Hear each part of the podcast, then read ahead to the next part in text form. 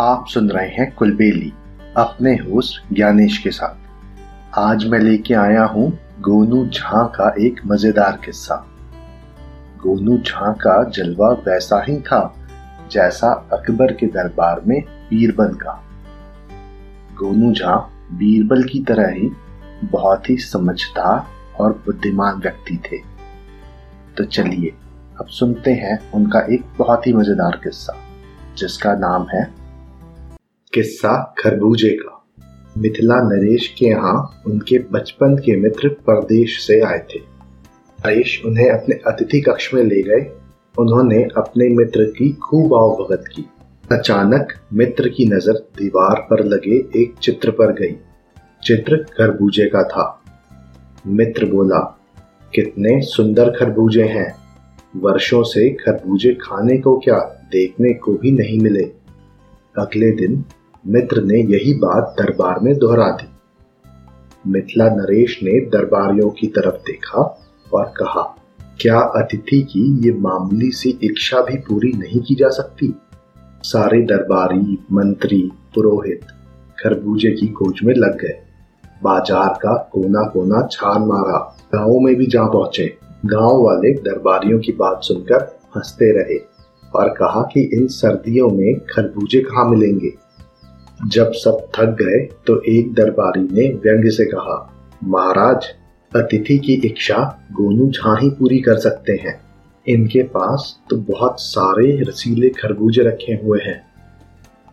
मिथिला नरेश ने गोनू झा की तरफ़ देखा। नरेश की आज्ञा मानते हुए गोनू झा ने कुछ दिन का समय मांगा। फिर कुछ उपाय सोचते हुए दरबार से चले गए। कई दिन बीतने के बाद गोनू झा दरबार नहीं आए। पुरोहित ने कहा, कहीं डर कर गोनू झा राज्य छोड़कर तो नहीं चले गए? एक सुबह जब मिथिला नरेश अपने मित्र के साथ बाग में टहल रहे थे तो गोनू झा कई सेवकों के साथ आए। सबने मिथिला नरेश को प्रणाम किया। सेवकों के साथ लाए टोकरे ज़मीन पर रख दिए। उसमें खरबूजे थे। ये देख उनके मित्र ने कहा आज वर्षों बाद इतने अच्छे खरबूजे देख रहा हूँ। मिथिला नरेश ने सेवकों से छुरी और थाली लाने को कहा तो गोनू झा बोले, क्षमा करें महाराज, हमारे अतिथि ने कहा था कि वर्षों से खरबूजे नहीं देखे, इसलिए ये खरबूजे खाने के नहीं, देखने के हैं। ये मिट्टी से बने हैं। नरेश सहित सभी दरबारी गोनू झा की चतुराई पर दंग रह गए। गोनू झा की चतुराई पर मित्र भी ज़ोर से हंसा। वाह गोनू झा समझो हमने खरबूजे देखे ही नहीं, खा भी लिए। मिथिला नरेश ने गोनू झा को उसकी चतुराई के लिए ढेर सारा इनाम दिया और शाबाशी भी दी।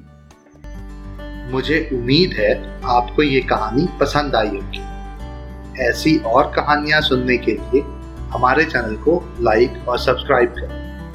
इस कहानी को ज़्यादा से ज़्यादा शेयर करें। जल्दी मिलते हैं एक और नई कहानी के साथ।